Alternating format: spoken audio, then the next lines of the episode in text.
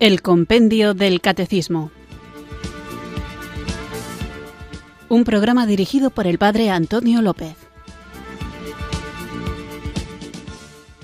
Muy buenas tardes, queridos oyentes de Radio María. Recibido un cariñoso saludo desde Irurzun, en Navarra, quienes sintonizáis una tarde más esta emisora de la Virgen, esta radio que cambia vidas, Radio María, para escuchar el programa El Compendio del Catecismo, nuestro espacio diario de formación católica en el que con la guía del libro magnífico que espero que ya todos tengáis el compendio del catecismo, vamos creciendo en el conocimiento de nuestra fe. Una fe que debemos conocer porque sólo si la conocemos bien podemos vivirla bien y si la vivimos bien con nuestro testimonio de vida y con nuestra palabra podremos expandirla, difundirla, compartirla, comunicarla con aquellos a quienes amamos y en este camino de expansión del Evangelio nos encontraremos muchas veces con oposiciones, con preguntas y a veces con ataques a los que estamos llamados a saber responder con caridad y con claridad, con mansedumbre, con humildad, con alegría y únicamente mantendremos esta tranquilidad, esta paz propia de quien se sabe afirmado, asentado en la verdad, si la conocemos y si estamos preparados para defenderla. El compendio del catecismo ofrece una serie de preguntas y respuestas muy adecuadas, muy bien estructuradas pedagógicamente, pero también es verdad que a medida que más vamos conociendo, surgen en nosotros nuevas preguntas o hay preguntas que quizá estén en nuestro interior y que el compendio del catecismo no responde explícitamente. Y por eso Radio María pone a vuestra disposición la posibilidad de formular vosotros las preguntas y no solo plantear cuestiones, hacer preguntas, sino también dar testimonio o hacer aportaciones que quizá a mí se me pasan por alto o que son muy interesantes y que a mí sencillamente ni se me han ocurrido, o también que a veces ocurre discrepancias y cosas con las que a lo mejor no estáis de acuerdo. Ojo, si no estáis de acuerdo con las explicaciones que yo doy, si no estáis de acuerdo con los ejemplos que pongo, si hay algún matiz que os parece inadecuado, eso es estupendo y agradezco que lo compartáis. Pero no es lo mismo lo que yo opino, lo que yo explico, de lo que el propio compendio del catecismo nos dice. El compendio del catecismo expone la fe de la Iglesia Católica tal y como ésta es. Y eso es lo que nosotros creemos como miembros del cuerpo de Cristo, que es la Iglesia, guiados por la Sagrada Escritura, la tradición y el magisterio. Eso es contenido de fe. Y eso forma parte del depósito de lo que los católicos creemos. Otra cosa, eso sí, es no estar del todo de acuerdo con las explicaciones que yo doy, pero no os quedéis con las ganas, si en algo creéis que me equivoco, de decírmelo. Pero distingamos lo que es doctrina de la Iglesia Católica, el compendio del catecismo, lo que normalmente va acompañado por la canción, por la melodía el aroma de las flores de rondo veneciano. Eso es el contenido del compendio del catecismo. No confundir eso, que es doctrina de la Iglesia, con lo que yo digo que son opiniones. Creo que justificadas, pero no son dogma. Digo esto porque hoy vamos a dedicar el programa, como hacemos semanalmente, un día a vuestra participación en él. Así que para que el Señor me ilumine y sepa dar una respuesta adecuada, para que el Señor os ilumine y podáis también compartir vuestra experiencia de fe, vamos a invocar juntos el don del Espíritu Santo.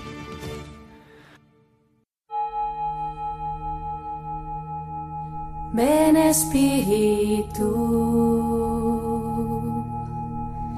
ven Espíritu, ven Espíritu.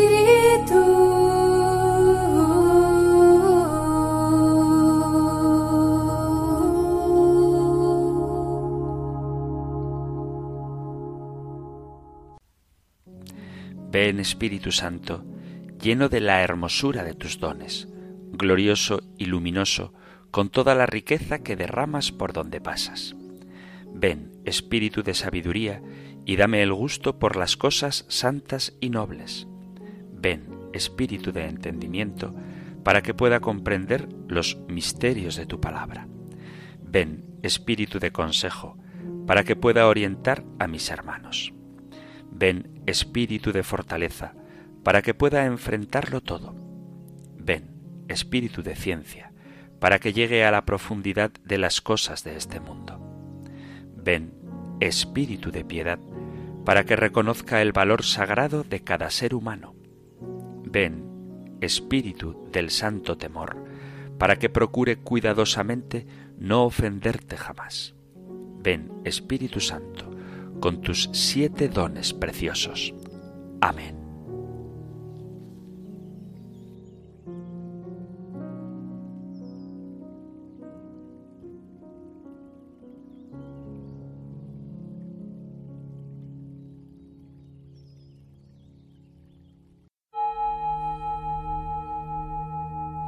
Ven Espíritu,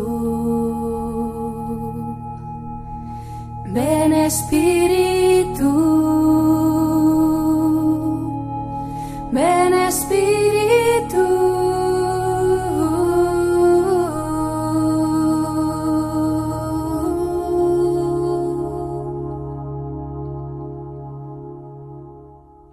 Vamos allá con nuestro nuevo programa que hoy como digo, vamos a dedicar a la participación de vosotros, queridos oyentes. Participación que podéis hacer por dos vías siempre que lo queráis, tanto quienes escucháis el programa en directo como quienes lo hacéis a través de los podcasts en el correo electrónico compendio arroba radiomaria.es o en el número de teléfono de WhatsApp 668 594 383. Antes de ir con las preguntas que habéis ido enviando, en vez de ir a las más antiguas, voy a responder o voy a reproducir algunos de los mensajes que habéis enviado como respuesta a la pregunta que hacía al inicio del programa anterior. Normalmente cuando comienzo el saludo inicial de este programa de El Compendio del Catecismo suelo insistir o procuro hacerlo en la importancia que tiene estar bien formados, bien formados para vivir, para compartir y para defender nuestra fe. Y os preguntaba a ver quién de vosotros, además de escuchar el compendio del catecismo o el catecismo de la Iglesia Católica o cualquiera de los muchos y buenísimos programas de formación que ofrece Radio María, quien además de Radio María se ocupaba en formarse en su parroquia o en su comunidad. Así que vamos a ver lo que nos ha llegado como respuesta a esta pregunta al correo electrónico. Dice así una oyente al correo electrónico compendio arroba radiomaria.es dice Hola padre, he pillado el programa de hoy, refiriéndose al anterior, recién empezado y estaba diciendo que le digamos cómo nos formamos. Le digo lo que hago yo, aparte de Radio María, voy a clase de Biblia. Uno de los profes tiene un programa en Radio María, en la Asociación Fe Católica. También voy a los hogares de Santa María. Voy a algunas actividades de la Basílica Opus Dei. A las clases formativas de la obra. Empiezo a ir a las clases sapienciales de la colegiata y en mi parroquia voy al grupo de adultos y cuando hay formación y quieren que vaya a vida ascendente, aunque no estoy jubilada, voy. Y voy a la Alianza de Jesús por María una vez al mes. Pero ahora no hay reuniones por la pandemia y sigo buscando formación porque la necesito mucho. Gracias, soy Mariali.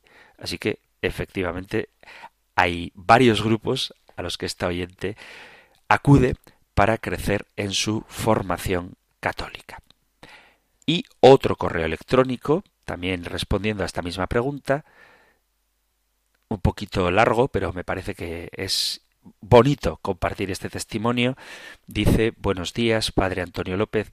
Le escribo con ocasión de la propuesta que ha hecho en antena, animando a los oyentes a contarles si, además de escuchar los programas formativos de Radio María, llevamos a cabo alguna actividad complementaria para aumentar nuestra formación como católicos. Me da cierto reparo contarlo, pues no quisiera caer nunca en algún tipo de vanidad pero creo que por justicia con Radio María, dada la inmensa labor que lleváis a cabo, es preciso contar cómo la radio de nuestra queridísima Madre me ha cambiado la vida y la ha cambiado también a los de mi alrededor. Soy un joven de treinta y seis años. Mi nombre es Joaquín Bleda, puede decirlo en antena, y vivo en Villarreal, provincia de Castellón. Por razones que no vienen al caso, mis padres estaban bastante alejados de la Iglesia cuando yo nací y por ello no fui bautizado. Pasé mi infancia, adolescencia y juventud con una idea equivocada de lo que era Dios y la religión católica. Sin embargo, siempre había algo que me atraía hacia él. Al entrar en una iglesia o al presenciar alguna procesión, no sentía aversión, sino todo lo contrario. Algo me decía que aquello no podía ser tan malo. Pero me costaba dar un paso más e interesarme realmente por ese catolicismo que veía solo como algo culturalmente positivo, pero poco más. Siempre he tenido mucho interés por aprender y saber, y tras terminar la carrera de Derecho comencé a estudiar historia. En un principio atraído por razones de tipo político o militar, pero mi sorpresa fue descubrir que lo que más me interesaba eran las cuestiones religiosas y entre ellas el origen del cristianismo. No puedo estar más en desacuerdo con los que dicen que la razón es incompatible con la fe, pues a mí me pasó todo lo contrario. Estudiando los primeros siglos de la Iglesia, me fui dando cuenta de que la Iglesia católica era la verdadera continuadora de la tradición apostólica, y que si Dios existía y se había encarnado en Jesús, por coherencia con la verdad que estaba descubriendo, debía dar el paso y acercarme a Cristo y a su Iglesia. Con todo y con eso, todo lo que tenía era razonamientos muy lógicos, pero también muy fríos, pues todo quedaba relegado al ámbito de lo teórico. Y ahí fue cuando providencialmente apareció en mi vida Radio María. Una tarde, pasando el dial de la radio del coche, me quedé escuchando Radio María. Fue casualmente este programa, el Compendio del Catecismo. No recuerdo quién lo dirigía en aquel tiempo. Y fue escuchando esa misma doctrina que yo ya empezaba a conocer cuando me encontré realmente con Jesucristo. La diferencia que produjo ese encuentro fue que lo escuchado en el programa iba más allá de la simple letra de un libro eran palabras cargadas de un amor y de una bondad que me hizo realmente comprender, sin ninguna duda, que Dios existía, que ese Dios se había encarnado en un hombre hace más de dos mil años, y que aquel hombre, llamado Jesús, fundó una iglesia que aún hoy perdura, con sus luces y sus sombras, manteniendo invariable el mensaje de Cristo y sirviendo de depósito de la fe de aquellos apóstoles. A partir de aquellos días continué escuchando no sólo el programa del Compendio del Catecismo, sino muchos otros programas más de Radio María, gracias a lo cual, pasadas unas semanas, me armé de valor y llamé a un número de teléfono del obispado para preguntar por el bautismo de adultos. Me remitieron a la parroquia más cercana de donde viviera y a ponerme en contacto con el párroco y así lo hice. Aquello fue en verano de 2017 Hacía apenas unos meses me había casado, civilmente claro, con mi mujer, quien por cierto era por tradición familiar y por ella misma una agnóstica convencida. Sin duda, aún hoy día no puedo creer cómo ha ido el Espíritu Santo guiando mi vida. Unos meses después comencé en la parroquia de los padres franciscanos de Villarreal un catecumenado casi clandestino, pues ni se lo había dicho a mi mujer. Increíblemente, la providencia propició que dos años después no sólo yo recibiera el bautismo y la confirmación, sino que mi mujer lo hiciera conmigo. Dios propició en ella una conversión increíble. Mi madre, que estaba muy alejada de la Iglesia y con considerables prejuicios hacia ella, también sufrió una conversión en la que también tuvo un papel providencial el descubrimiento de Radio María y de este programa del cual es una apasionante seguidora y más aún desde que lo dirige usted. Jeje. Gracias, muchas gracias. Bueno, todo esto era para que conociera un poco nuestra historia de conversión, que por cierto no se queda ahí. Mi hermano, que tampoco estaba bautizado, recibirá los sacramentos de iniciación cristiana la próxima Pascua, mi madre el de la confirmación. Y si Dios quiere, también el hijo que esperamos mi mujer y yo, que además recibimos el sacramento del matrimonio, será bautizado en breve. También decir cómo se ha producido un cambio increíble en el resto de la familia, propiciándose un acercamiento jamás pensado a Cristo y a la Iglesia, de mi padre o de la familia de mi mujer, por ejemplo. Pero como no podía ser de otra forma, recibir el gran don de descubrir la verdad conlleva actuar en consecuencia. Ser cristiano es, en esencia, llevar el Evangelio a todas partes, tanto con las palabras como con nuestro testimonio de vida. Mi mujer y yo somos catequistas en nuestra parroquia y novicios en la Orden Franciscana Seglar. El año que viene profesaremos votos solemnes. Y en lo que se refiere a la formación propiamente dicha, decir que ahora mismo estoy estudiando filosofía y teología en el seminario diocesano, al tiempo que discerniendo mi futuro. Pido al Espíritu Santo me ilumine. Lo único que quiero es servir a Dios y a su Iglesia de la mejor forma posible, ya sea como catequista, como profesor de religión o incluso desde el diaconado permanente. Le pido rece por mí y por mi familia. Nosotros también lo hacemos por todos los sacerdotes y por usted en especial, para que siga ayudando con sus magníficas explicaciones del compendio a tanta gente. Muchas gracias y un fuerte abrazo.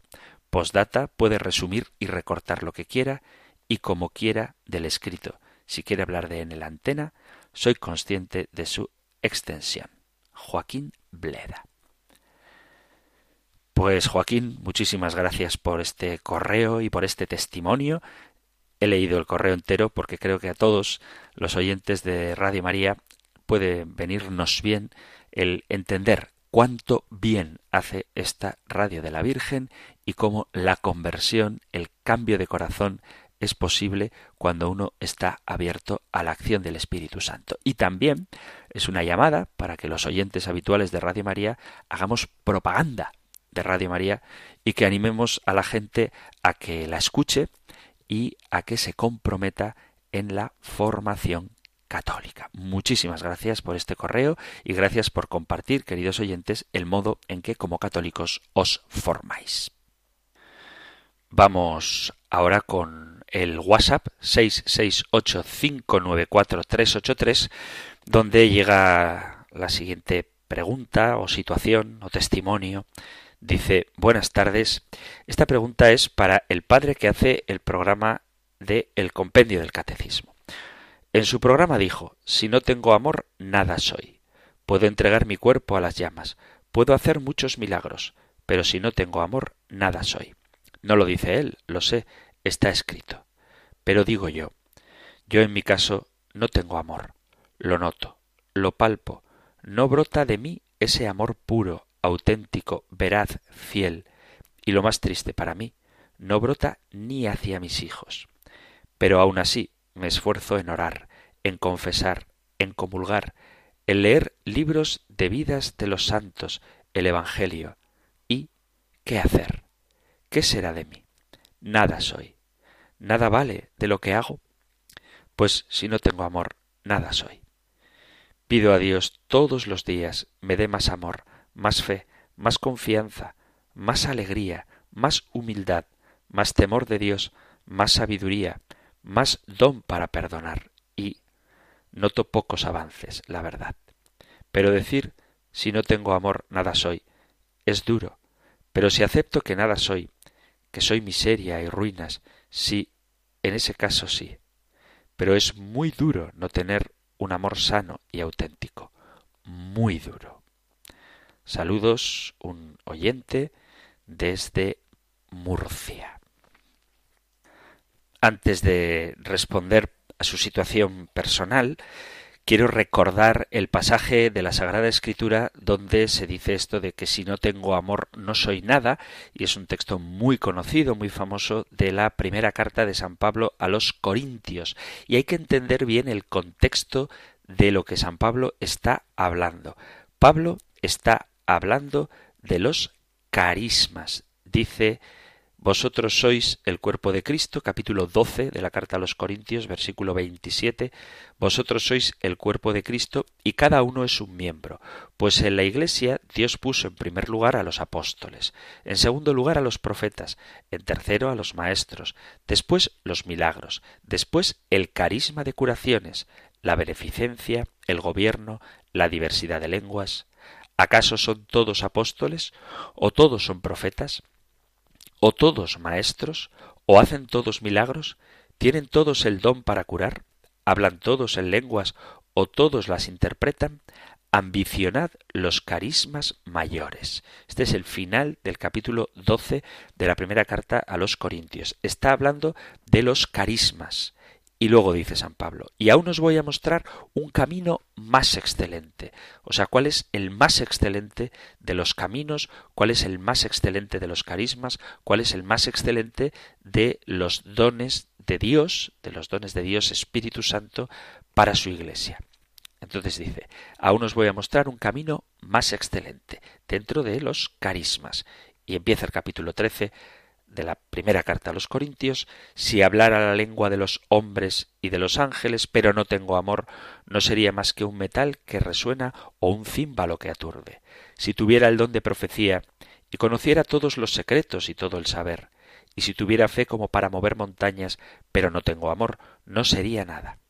Y si repartiera todos mis bienes entre los necesitados, y si entregara mi cuerpo a las llamas, pero no tengo amor, de nada me serviría.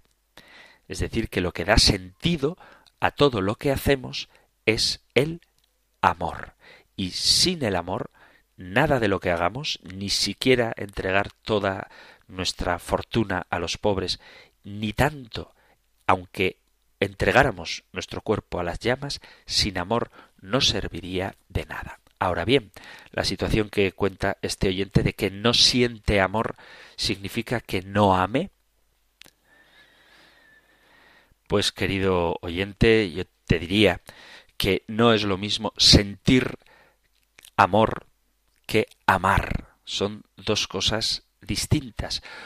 Quizá porque vivimos en una cultura demasiado emotivista, donde uno hace las cosas porque siente o porque le nace, se ha perdido la esencia del amor que no brota de los sentimientos, sino que brota de la voluntad.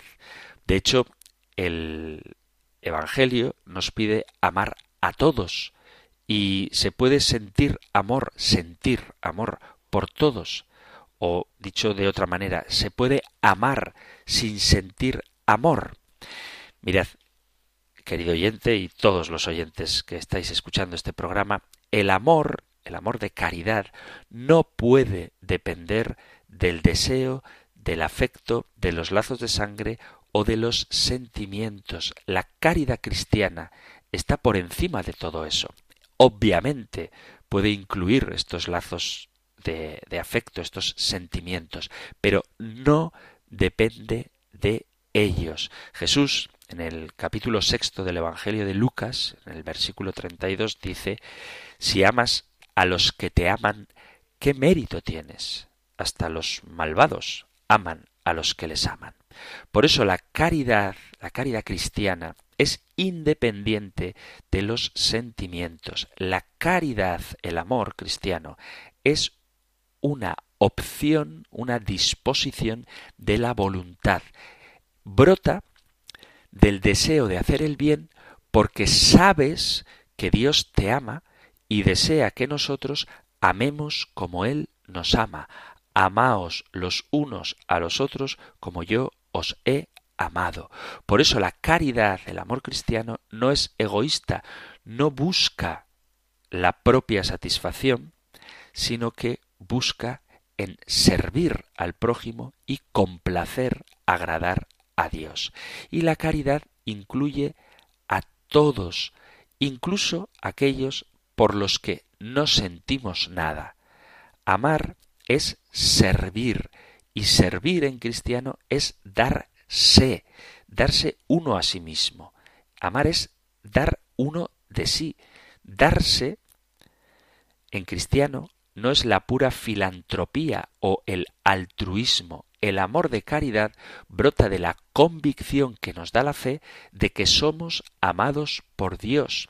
Por tanto, la caridad cristiana, el amor cristiano, supone amar a Dios y que Dios ame a nuestro prójimo a través de nosotros. Es que es un compromiso que los católicos tenemos, que los cristianos tenemos, de ser la expresión concreta del amor de Dios a los hombres. O sea, cuando tú actúas como miembro del cuerpo de Cristo, ya que estamos hablando últimamente de la Iglesia, como miembro del cuerpo de Cristo, el amor de Dios llega al mundo a través de ti. Lo mismo que el afecto que brota del corazón llega a las personas a las que amamos a través de las manos, Cristo, cabeza, ama a los hombres y ese amor se expresa a través de los miembros de su cuerpo que somos la Iglesia. Por lo tanto, amar se traduce no en sentir, en experimentar hormiguitas o mariposillas en el estómago. Amar se expresa sirviendo, poniendo al servicio de los demás, a disposición de los demás, lo que somos y lo que tenemos, el dinero, el talento, nuestro tiempo, nuestras habilidades, energías, los dones y las gracias que recibimos de Dios, los carismas, todo al servicio de Dios en nuestros hermanos. Porque todo lo que tenemos no nos pertenece, sino que es de Dios y debe ser usado en bien del prójimo para nuestra propia salvación. Que esto es lo que no debemos perder de vista, nuestra vocación a la santidad y que lo que vivimos en la tierra no es la meta, sino que vamos camino al cielo. Como programa de acción concreto tenemos las obras de misericordia, tanto las corporales como las espirituales. El otro día, así como anécdota, empecé a predicar en mi parroquia sobre las obras de misericordia y debo reconocer con vergüenza que las corporales sí que me acordaba de todas, pero las espirituales la verdad es que no, no fui capaz de sacar las siete. Pero bueno, os las recuerdo. Ahora ya me las he aprendido. Las obras de misericordia corporales son dar de comer al hambriento, de beber al sediento, dar posada al peregrino, vestir al desnudo, visitar al enfermo, socorrer a los presos y enterrar a los muertos. Esas me acordaba ya. Y las obras de misericordia espirituales, que me las he tenido que memorizar porque yo decía, ¿cómo voy a vivir las obras de misericordia si no me las sé? O sea, no, no es necesario memorizar. Pues yo creo que sí, que hay que aprender a memorizar las cosas para tener claro cuáles son tus metas. Bueno, las obras de misericordia espirituales son enseñar al que no sabe, dar buen consejo al que lo necesita, corregir al que yerra, perdonar las injurias, consolar al triste, sufrir con paciencia los defectos de los demás y rogar a Dios por vivos y difuntos. Entonces tú sabes si amas no por lo que experimentas, porque muchas veces desde el punto de vista físico puede haber elementos químicos en nuestro organismo que nos impidan sentir o al contrario, que seamos capaces de sentir una euforia que no brota del amor, sino que brota de una reacción química en el organismo. Y esto es algo que hay que tener en cuenta. Por eso hay que distinguir lo que son las sensaciones psicológicas de lo que es la vivencia de la fe. Ambas cosas son buenas y son importantes. Pero hay que dar mayor importancia a lo que uno sabe, a lo que uno quiere hacer, a lo que uno con su voluntad ha aceptado, que a lo que uno siente. Porque si das mayor prioridad a lo que sientes, cuando sientas ira o sientas pereza o sientas deseo, pasión, deseo sexual, si tú le das mayor importancia a lo que sientes que a lo que quieres, vas a cometer muchísimos errores en tu vida y vas a cometer muchísimos pecados. Entonces, de lo que trata la vida cristiana es de guiarnos por lo que la fe nos dice, por lo que la revelación nos manifiesta, por lo que el Señor nos pide. Y es ideal que haya una concordancia, una coherencia entre lo que sentimos y lo que queremos. Pero aunque no lo sintamos, podemos seguir queriéndolo y obrando conforme a aquello que sabemos que es el bien. Por lo tanto, el no sentir puede obedecer a muchas circunstancias, incluso de índole fisiológico o psicológico. Pero el amor reside en el deseo de la voluntad de cumplir la voluntad de Dios. Y uno sabe que ama no porque experimenta sensaciones de vértigo, como si te subieras a una montaña rusa que parece que se te sube el estómago hacia arriba. Eso no es amar. Amar es someter la voluntad a la voluntad de Dios, sirviendo, poniendo al servicio, a disposición del prójimo, mis cualidades y viviendo las obras de misericordia, corporales y espirituales. Por eso no identifiquemos sentimiento con amor. Es verdad que el amor tiene un componente emocional, pero no es ni permanente ni indispensable. Pensad cuánto amor estaba sintiendo Cristo en la cruz, o mejor dicho, cuánto amor estaba viviendo Cristo en la cruz cuando probablemente sus sentimientos eran de abandono. Incluso llega a exclamar, Dios mío, Dios mío, ¿por qué me has abandonado? Y de hecho se ve solo, dejado por sus apóstoles. El sentimiento del Señor era de dolor, de abandono, de soledad, pero el acto de Jesucristo era un acto radical, profundo, infinito de amor. Habiendo amado a los suyos, los amó hasta el extremo. Y sin embargo dice, mi alma está triste hasta la muerte. Son dos cosas distintas. Una cosa es lo que se siente y otra cosa es lo que se ama. Aunque pueden estar en consonancia, ambas realidades, no tienen por qué ser necesariamente lo mismo. Y hay que dar prioridad a aquello que nuestra voluntad, iluminada por la razón, nos dicta. Además, todos tenemos la experiencia de habernos encontrado sin ánimo, sin ganas de hacer nada, sin interés y sin placer por nada de lo que hacemos, e incluso por nadie, como si todo nos diera igual. Esto puede ser un sentimiento pasajero y no significa nada. Uno no puede estar siempre al cien por cien. Pero si esta situación se prolonga, podemos pensar que a lo mejor hay algo más y si realmente no sientes nada, habría que acudir a pedir ayuda, incluso profesional. Existen algunas sintomatologías desde el punto de vista de la psicología que definen este sentimiento. Hay una enfermedad, vamos a llamarlo, que se llama la anedonia, que hace referencia a la disminución o pérdida de interés y de placer por casi todas las actividades de la vida y es la pérdida de interés que provoca un estado de apatía en la que hay ausencia de emociones y sentimientos por cualquier cosa o persona. Y esto existe, está tipificado. La anedonia es un síntoma de depresión o de cualquier otra enfermedad psicológica. Luego existe también la alexitimia, que es la incapacidad para reconocer y expresar las propias emociones.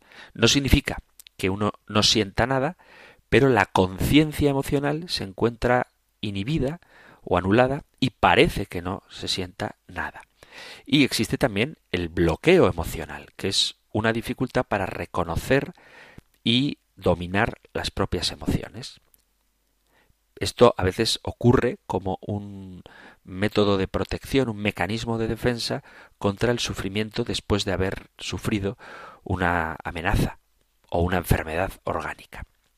No sentir nada, por nadie, puede tener diferentes causas y puede significar diferentes condiciones. Pero puede que todo esto se produzca no por un pecado, no por una falla moral, sino por una cuestión, como decía antes, neurológica, bioquímica. Y por eso hay que ver cuál es nuestra situación. ¿Se puede hacer algo? Pues, pues sí, se puede hacer algo. Pues haz deporte, haz que sol, descansa, que es muy importante, y si no funciona todo esto, pues acude a una ayuda psicológica. Y sobre todo, si el problema no es de índole psicológico,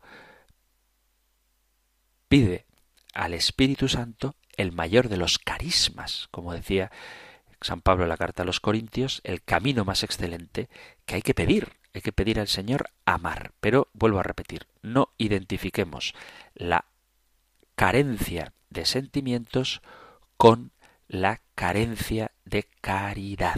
El amor trasciende los sentimientos, va más allá de ellos. Y si uno realmente ve que tiene un problema, no hay ningún tipo de vergüenza o reparo en pedir ayuda necesaria. Y hay que distinguir los elementos psicológicos de los elementos espirituales. Aunque si bien es verdad que como somos una unidad cuerpo y alma, ambas cosas se interrelacionan. Por eso hay que pedir ayuda espiritual al director espiritual y al Espíritu Santo, que es el que dirige nuestras vidas, y si es necesario, pedir también ayuda a un profesional de la psicología. No pasa nada, no hay que avergonzarse. Lo mismo que si te duele el pie, los huesos, pues vas al traumatólogo, si tienes algún problema emocional, vas al psicólogo. Y todo esto lo ponemos en manos del Señor para que Él transforme y sane nuestro cuerpo, que tiene poder para hacerlo, nuestra mente, que tiene poder para hacerlo, y nuestra alma, que tiene el poder para hacerlo. Vamos a hacer una pequeña pausa musical, vamos a escuchar precisamente esa canción muy bonita de Santiago Benavides, un autor que me gusta mucho pero hay que tener cuidado con algunas de sus canciones, no con esta que voy a poner, donde se nos recuerda, como dice San Pablo, que si no tengo amor, ojo, si no tengo, no si no siento, si no tengo amor, no soy nada.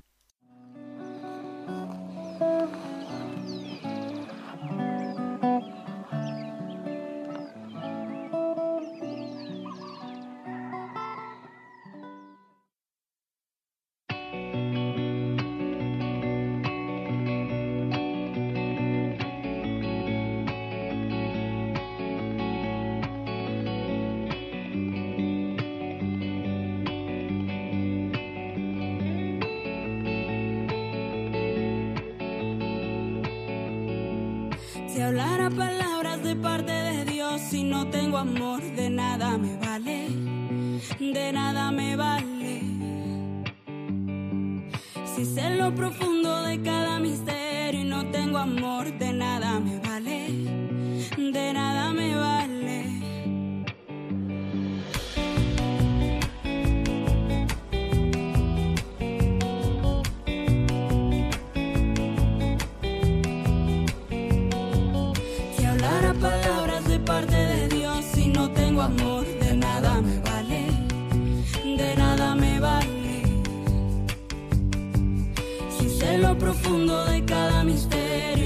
amor.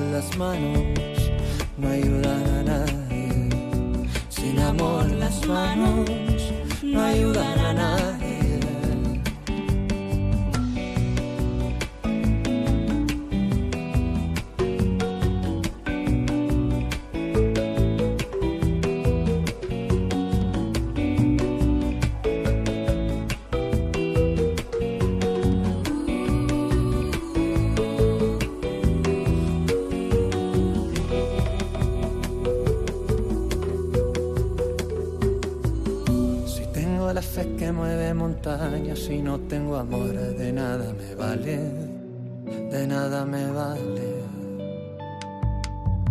Si doy lo que tengo, incluso mi vida, y no tengo amor, de nada me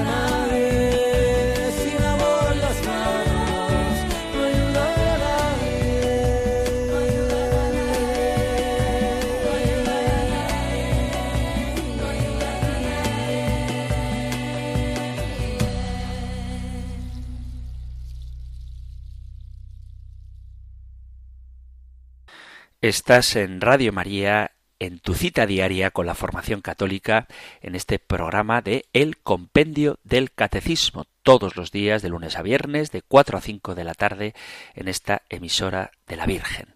Hoy estamos dedicando el programa a la participación de los oyentes que a través del correo electrónico compendio arroba o del número de teléfono para WhatsApp 668-594-383 envían sus preguntas o sus testimonios. Vamos ahora con un mensaje que nos ha llegado al 668-594-383 en formato de audio. Eh, hola, buenas tardes. Eh, soy una oyente habitual de Radio María y bueno, lo primero saludar a todos y enviar mi bendición por tanto buen trabajo, bien hecho, por tanta ayuda como nos dais a todos desde hace tanto tiempo. Y luego pues quiero comentar algo que me tuvo todo el día un poco de mal humor y bastante confundida porque escuché a un sacerdote decir eh, que el hablar de las cosas del infierno y todo esto que eran costumbres desfasadas y que los que hablaran de ello que eran ellos los que iban a recibir eh, la piedra de molino en el cuello y bueno, pues me, me, quedé así un poco sorprendida porque me parece que el Señor Jesús, cuando vino a la tierra, luchó, vivió y, y murió por, por, por, venir a lo que vino, a salvarnos de, del pecado. Y nos habló del infierno y nos habló muchas veces del demonio y a mí me parece que es una cosa que no hay que obviar. Hay que decir primero, ante todo y sobre todo, que nuestro Señor es amor y misericordia siempre por encima de todo y de todos. Pero los peros están ahí. A mí me parece que, que, no sé, a lo mejor yo estoy confundida, no lo sé, pero me dolió, porque es como tergiversar la palabra del Señor y, y, la de tantos santos y personas que han luchado por los cuatro evangelistas, luego lo han contado. El infierno está ahí y hay que explicárselo. Dijo que, cuando a los niños esas palabras que quien pierda uno de estos pequeños que cree en mí, más le valdría que le encajaran una piedra de molino en el cuello, pues dijo que, que no, que no, que no, que los que le iban a recibir eran los que contaran eso precisamente a estos niños. Y me quedé muy, muy confundida y, y bueno, pues me gustaría un poco que me lo aclararan si es posible o en algún programa que lo comentaran porque bueno, me pareció que era o yo no lo entiendo bien o, se puso en bocar del Señor cosas que no ha dicho. Y bueno, desde luego nuestro Dios es amor con una mayúscula, desde luego, pero bueno, él también se cansó de hablarnos de lo contrario, de del no amor, de, de los pecados que llevan a la perdición del alma. Me parece que hay que comentar lo que es obligación comentarlo. Y bueno, que buenas tardes y, y un saludo para todos. Gracias. Hasta luego. Muchas gracias a ti por enviarnos este mensaje de audio al 668-594-383 y la verdad es que no sé exactamente qué es lo que el sacerdote quiso decir. Quiero, quiero, quiero creer que ha habido alguna mala interpretación, pero si la cosa es, como tú acabas de contar, ciertamente es una tergiversación y una manipulación terrible de lo que Jesús dice. De hecho, y sin ánimo de generar demasiada polémica, la persona que más ha hablado de la condenación o del infierno en la Biblia es el propio Jesús. Hay gente que piensa que es mejor concebir el Evangelio como un lugar donde habrá castigos temporales hasta que al final la gente simplemente pues eh, todo el mundo se salve y aquí no pasa nada. Y hay otra tendencia que parece que es de la que esta oyente habla, que tienen algunos, no ella, ella de hecho lo explica muy bien, que es pensar que hablar del infierno, de la condenación, es manipulador y que lo único que tenemos que tener como materia de conversación o de predicación es el amor de Dios. Pero hay que ser claro. Jesús es quien introduce la mayoría de las imágenes más horribles acerca del infierno como ese lugar donde el gusano no muere y el fuego no se apaga. Esto lo dice Jesús en el Evangelio de San Marcos, en el capítulo 9, versículo 44, y está citando un pasaje del profeta Isaías, capítulo 66, versículo 24. O por leer otro pasaje, cogemos el Evangelio de Lucas, en el capítulo 13, y leo Lucas 13 a partir del versículo 23. Uno le dijo, Señor, ¿son pocos los que se salvan? Él les dijo, Luchad por entrar por la puerta estrecha, porque os digo, muchos pretenderán entrar y no podrán. Cuando el dueño de la casa se levante y cierre la puerta, os pondréis los que estáis fuera a llamar a la puerta diciendo Señor, ábrenos, y os responderá No sé de dónde sois. Entonces empezarán a decir Hemos comido y bebido contigo, y has enseñado en nuestras plazas. Y os volverá a decir No sé de dónde sois, retiraos de mí, todos los agentes de injusticia. Allí será el llanto y el rechinar de dientes cuando veáis a Abraham, Isaac y Jacob y a todos los profetas en el reino de Dios, mientras a vosotros os echan fuera. Y, por seguir con el Evangelio de Lucas, cuando cuenta la parábola de el rico Epulón y el pobre Lázaro, en el capítulo 16 de San Lucas dice, no leo la parábola entera de Lucas 16, pero leo algunos versículos. Lucas 16, versículo 23 dice, Estando en el Hades, entre tormentos, levantó los ojos y vio de lejos a Abraham y a Lázaro en su seno. Y luego en el versículo 27 vuelve a replicar el rico, Con todo te ruego, Padre, que le envíes a casa de mi Padre, porque tengo cinco hermanos para que les dé testimonio y no vengan también ellos a este lugar de tormento. Y hay muchísimos pasajes donde Jesús nos advierte de la posibilidad de la condenación eterna, donde la puerta se cerrará para siempre. Mateo 25, el episodio de las vírgenes sensatas y de las doncellas, y aquel apartaos de mí, malditos de mi Padre, porque tuve hambre y, me y no me disteis de comer, tuve sed y no me disteis de beber. O sea que es Jesús quien habla de estas cosas. Por ejemplo, en el capítulo 10 de San Mateo, versículo 28, dice, no temáis a los que matan el cuerpo, pero no pueden matar el alma. Más bien, temed a aquel que puede destruir alma y cuerpo en el infierno. Jesús habla de calabozos y cadenas, de las tinieblas de fuera, y esto es una realidad que el propio Jesús nos habla de este llanto, gemidos y rechinar de dientes.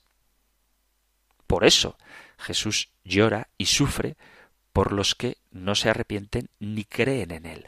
Por lo tanto, si alguien piensa que avisar a las personas acerca del infierno es manipulador, pues hay que acusar a Jesús de ser un manipulador. Y la acusación de escandalizar, si hablamos del infierno, solamente tendría sentido si la amenaza del infierno no fuera real. Si tú ves que alguien está a punto de tocar una valla electrificada y no le adviertes, el escándalo sería precisamente eso, que no le adviertas. Entonces, si creemos todo lo que Jesús nos dice, si aceptamos lo que la palabra de Dios, el Evangelio, nos ha revelado, entonces tenemos que predicar todo lo que en él se contiene, y en él se contiene el peligro, el riesgo de perdernos para siempre.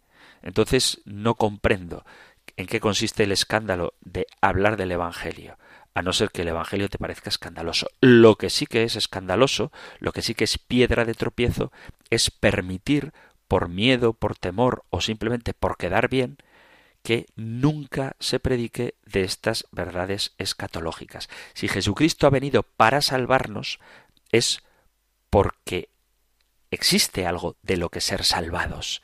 Si Jesucristo ha padecido tanto por nuestra salvación, es porque el riesgo de no salvarnos, el riesgo de la condenación, es real. Y no hay nada de escandaloso en que un sacerdote hoy predique lo mismo que la Iglesia ha predicado siempre, que es lo mismo que el propio Jesucristo predica y de lo que el Evangelio está muy repleto. No quiero ahora dar todas las citas donde se habla o del demonio o del infierno o de la condenación, porque queda muy poquito tiempo de programa, pero ya hablaremos de estos temas. Ya hemos hablado del ángel caído, pero cuando hablemos de la escatología, de lo que ocurre después de la muerte, veremos que la realidad de la condenación eterna es una posibilidad de la que el Señor nos advierte y los sacerdotes como pastores, como guías del rebaño de Dios, tenemos que prevenir a todos de esta posibilidad. No hay que obsesionarse con el infierno, no hay que vivir atemorizado porque cualquier desliz nos pueda acarrear el fuego eterno, no hay que hacer eso, pero tampoco podemos vivir en la ingenuidad de pensar que tal realidad de la que Jesucristo habla mucho en el Evangelio no existe, porque eso es traicionar la palabra de Jesús y eso sí que es un escándalo. Por eso, para que podamos tener la sensibilidad de esta oyente y despertar, encender las alertas cuando escuchamos algo que no va en consonancia con lo que la Iglesia enseña, es necesario estar bien formados. La formación nos va a prevenir de caer en errores que desafortunadamente a menudo se dan también en la Iglesia. Las razones no las comprendo, no entro a juzgar la vida del sacerdote que predica eso, pero sí que esa afirmación, si es tal y como la oyente nos la ha transmitido, es un error grave y una traición a lo que la palabra del Señor enseña. Y mucho más utilizar lo que Jesús dice a propósito del escándalo para decir que quien es fiel a lo que el propio Jesús enseñó merece que le aten una piedra de molino al cuello y la arrojen al mar. Quien merece conversión, quien necesita conversión, es quien traiciona la palabra revelada y enseña cosas que contradicen lo que Jesús mismo nos ha enseñado. Queridos oyentes, queridos amigos de este espacio de El Compendio del Catecismo, se ha acabado el tiempo y agradezco de una manera muy especial hoy porque el programa se hace así, con este diálogo que puedo mantener con vosotros gracias a vuestra participación en el programa. Si queréis enviar vuestras preguntas, aportaciones, testimonios, cualquier cosa que queráis compartir, ya sabéis que Radio María pone a vuestra disposición el correo electrónico compendio arroba radiomaria.es, compendio arroba radiomaria.es o el número de teléfono para WhatsApp 668 594 383 668 594 383 o compendio arroba radiomaria.es. Termino compartiendo con vosotros la bendición que encontramos en el libro de los números en la Sagrada Escritura. El Señor te bendiga y te guarde, el Señor ilumine su rostro sobre ti y te conceda su favor, el Señor te muestre su rostro y te conceda la paz. Muchísimas gracias por estar ahí, gracias por escuchar el compendio del catecismo y si queréis volveremos a encontrarnos en un próximo programa. Un fuerte abrazo. El compendio del catecismo. Un programa dirigido por el padre Antonio López.